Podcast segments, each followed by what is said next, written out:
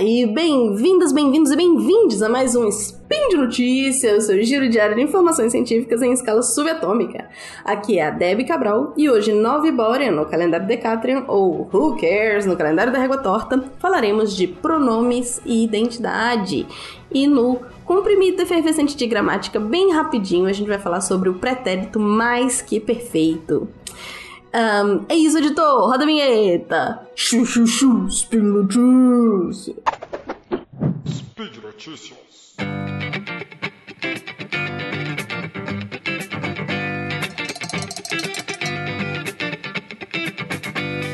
Gente, mudanças costumam causar algum rebuliço na cabeça das pessoas. Mas quando o assunto é língua, isso não devia ser assim tão polêmico. E aí, no Spin de hoje, eu queria conversar com vocês sobre as constantes mudanças que a língua passa, sobre o preconceito social que, na verdade, motiva esse rebuliço e a importância da gente respeitar os pronomes que as pessoas escolhem usar na vida delas. Esse, esse, essa esse texto que eu tô trazendo para vocês hoje aqui no Spin, na verdade foi um texto que eu escrevi pro Portal Deviante falando sobre a visibilidade, foi uma semana temática sobre a visibilidade das pessoas trans. Então, falando de pronomes especificamente com relação às pessoas trans e como que a gente pode ajudar a normalizar a prática desses usos de pronomes da forma correta. Um, então vamos lá. Os argumentos contra mudanças ou variações linguísticas costumam se basear em regras gramaticais, ou simplesmente no apego pelo que você já conhece, né? O que a gente precisa entender é que a gramática não ensinou a gente a falar. Nunca foi a gramática que ditou a regra, e sim o contrário. Um, tanto é que as mudanças que ocorrem na língua elas vão sendo lentamente acatadas pela gramática simplesmente porque não dá para evitar essas mudanças. Elas estão aí, vão acontecer, queiram as pessoas ou não. As pessoas não lembram que na verdade a gente fala antes de escrever, né? A gente falou enquanto humanidade antes da gente escrever. E a gente escreveu antes de criar gramáticas. Então não são as gramáticas que ditam as regras pra gente, e sim o contrário. Em inglês, algumas pessoas argumentam hoje que não, que não funciona, que elas não, não se sentem incomodadas de usar o they, uh, pro, que seria o plural neutro, em vez de usar he ou she, que seria um singular masculino e feminino, respectivamente. Mas a mudança já está acontecendo e ela já existia de alguma forma, mesmo antes da questão do não binário, né, das pessoas que não se identificam nem com sexo feminino nem com sexo masculino, um, do they se identificar para essas pessoas especificamente. Um, te, no texto que tá aí no link, eu coloco um tweet de alguém que tava reclamando do uso do they, e aí logo em seguida, sem se aperceber, usa o they pro singular porque é uma coisa que já estava enraizada na, na língua, mas as pessoas é, essas mesmas pessoas que, que, que, reclamam disso, elas não vão reclamar, por exemplo, do you que você usa para o singular e para o plural na segunda pessoa, né? Uh, uh, o que me traz para o próprio você em português, que originalmente nunca foi equivalente ao tu, né? Originalmente não era equivalente ao tu, que significa que é a segunda pessoa do singular, a pessoa com quem a gente está falando, né? Mas o uso massivo de você nesse sentido fez com que as gramáticas hoje mencionem essa função, apesar de não darem o nome de pronome pessoal ainda. Outro exemplo é o agente, que é usado como nós muito mais frequentemente do que nós, inclusive, mas que também ainda não ganhou o status de pronome pessoal. Mas a gente não vê as pessoas raivosas na internet brigando para que a gente não use você mais, que tem que, que o certo é usar tu, certo? Ou que uh, não use a gente, que a gente tem que usar nós. Por que, que isso não acontece? Ou por que, que a pessoa nem percebeu que fez o erro lá do, do day? Porque a grande questão aqui é de quem que tá vindo a demanda de mudança e não da questão da língua em si. Quando a gente respeita o uso do pronome das pessoas trans, significa que a gente está reconhecendo essas pessoas socialmente. Significa que você está acolhendo alguém que você antes conhecia como ele, mas que agora se identifica como ela. Um, ou alguém que de repente não se identifica com nenhum dos gêneros, né? nem com masculino nem com feminino. Então, o rebuliço ao redor dos pronomes é uma questão social e não linguística. Usar o pronome certo é reconhecer que aquela pessoa existe e que você a respeita. E isso é muito mais importante do que pode parecer para pessoas que nunca foram invisibilizadas. Da mesma forma que temos que ativamente, conscientemente lutar contra as atitudes machistas que estão enraizadas no nosso cérebro e, consequentemente, permeiam as nossas falas e as nossas atitudes, a gente precisa entender que lutar ativamente contra a ideia de que só existe. A gente precisa entender e lutar, desculpa, contra a ideia de que só existem dois gêneros, o feminino e o masculino, e que esses gêneros necessariamente estão atrelados à vagina e ao pênis. Assim como o que, o que a gente pode fazer então, né? Vamos lá. Assim como a sociedade molda a forma que a gente usa a língua, a língua também pode ajudar a moldar a forma que, de pensar em uma sociedade.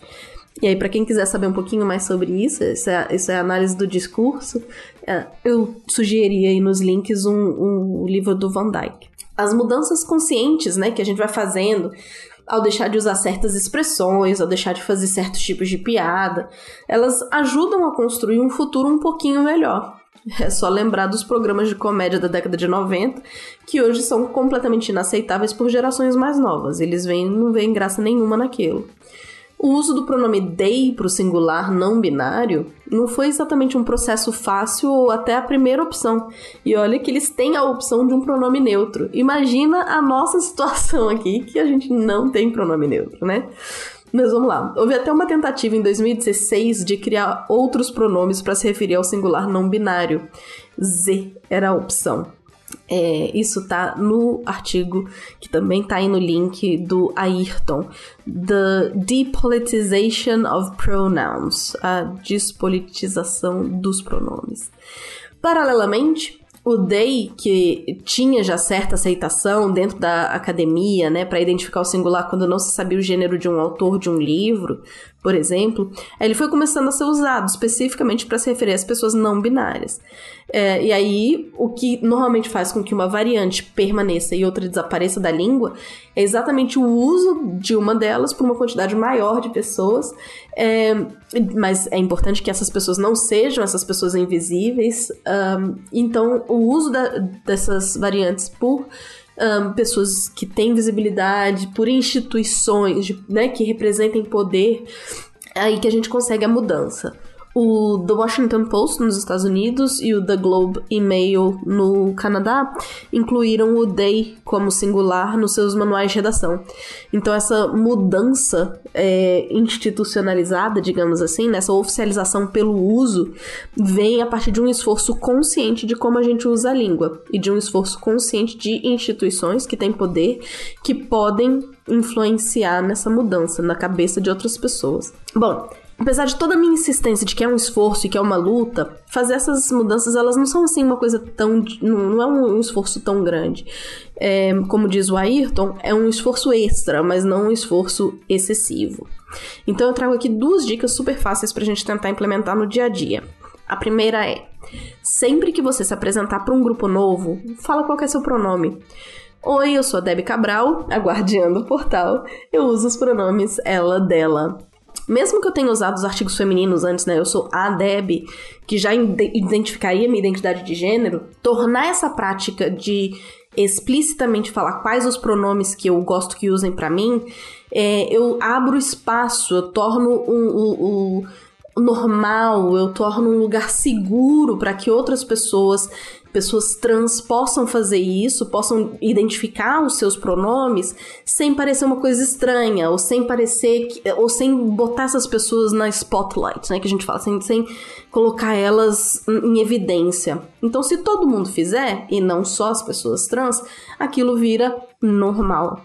Então, reforçando aqui, isso é importante porque só pelo nome da pessoa ou pela forma como ela se veste, ou corta o cabelo, enfim, essas não são determinantes de identidade de gênero. Então você olhar para uma pessoa e deduzir que é ele, ou você olhar para uma pessoa e deduzir que é ela, é complicado quando a gente está falando de identidade uh, de gênero. E a segunda dica é Respeita o pronome do coleguinha, gente. A pessoa escolheu aquele pronome porque é o que identifica com a vida dela. Então, começar a usar esse pronome é você respeitar, é você entender que aquela pessoa existe e respeitar a, a, a identidade de gênero dela.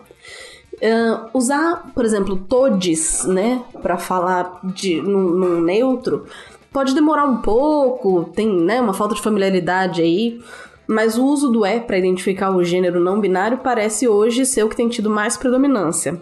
E até estranheza pode ser uma oportunidade de trazer o tópico à tona para a gente poder falar sobre a questão das identidades trans. É, eu espero então ter trazido aqui uma sementinha de reflexão a respeito da identi das identidades trans e, com, e que vocês consigam exercitar, né? Essa se apresentar usando o seu pronome. Vamos agora para o comprimido efervescente de gramática. Plof,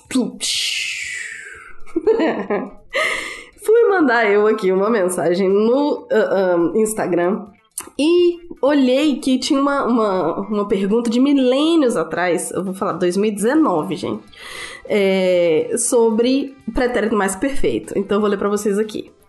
Um, tenho uma dúvida antiga, talvez pelos comprimidos de gramática, que sirva para o comprimido de gramática.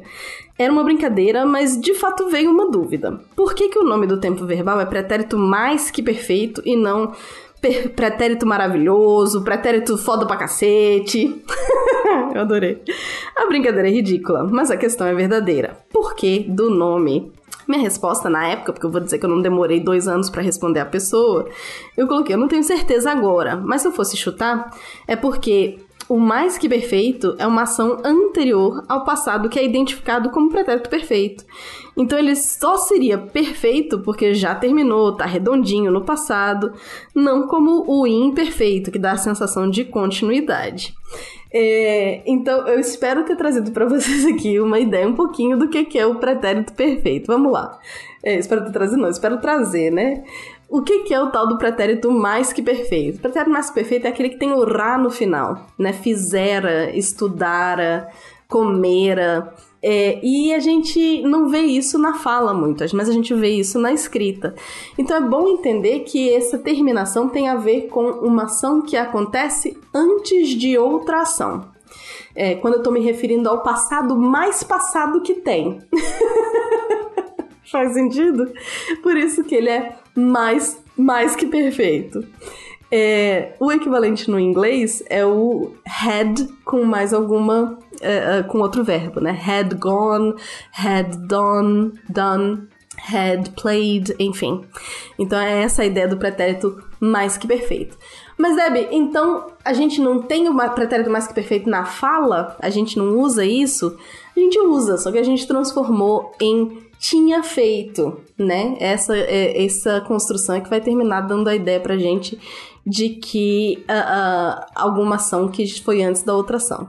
E aí aqui para eu explicar para vocês que na verdade isso não surgiu do nada, porque a gente tem outros uh, pretéritos, outras formas de pretérito no subjuntivo que já usavam esse ter mais outra coisa numa construção muito específica, é, talvez fique um pouco embolado aqui na explicação do comprimido efervescente de gramática.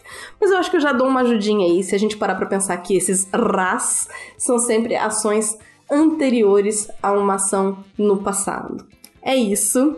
Uh, por hoje é só, pessoal. Lembro que todos os links comentados estão no post. Deixe aí também seu comentário, elogio, crítica, declaração de amor ou sugestão de comprimido que vocês queiram que eu dissolva.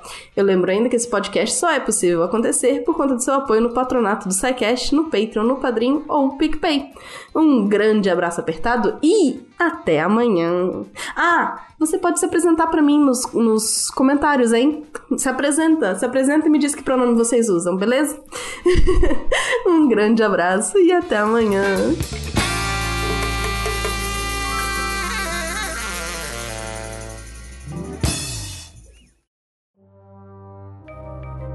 Este programa foi produzido por Mentes Deviantes.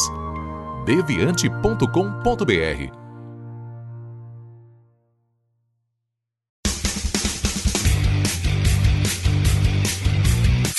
Cortes, edição de podcast.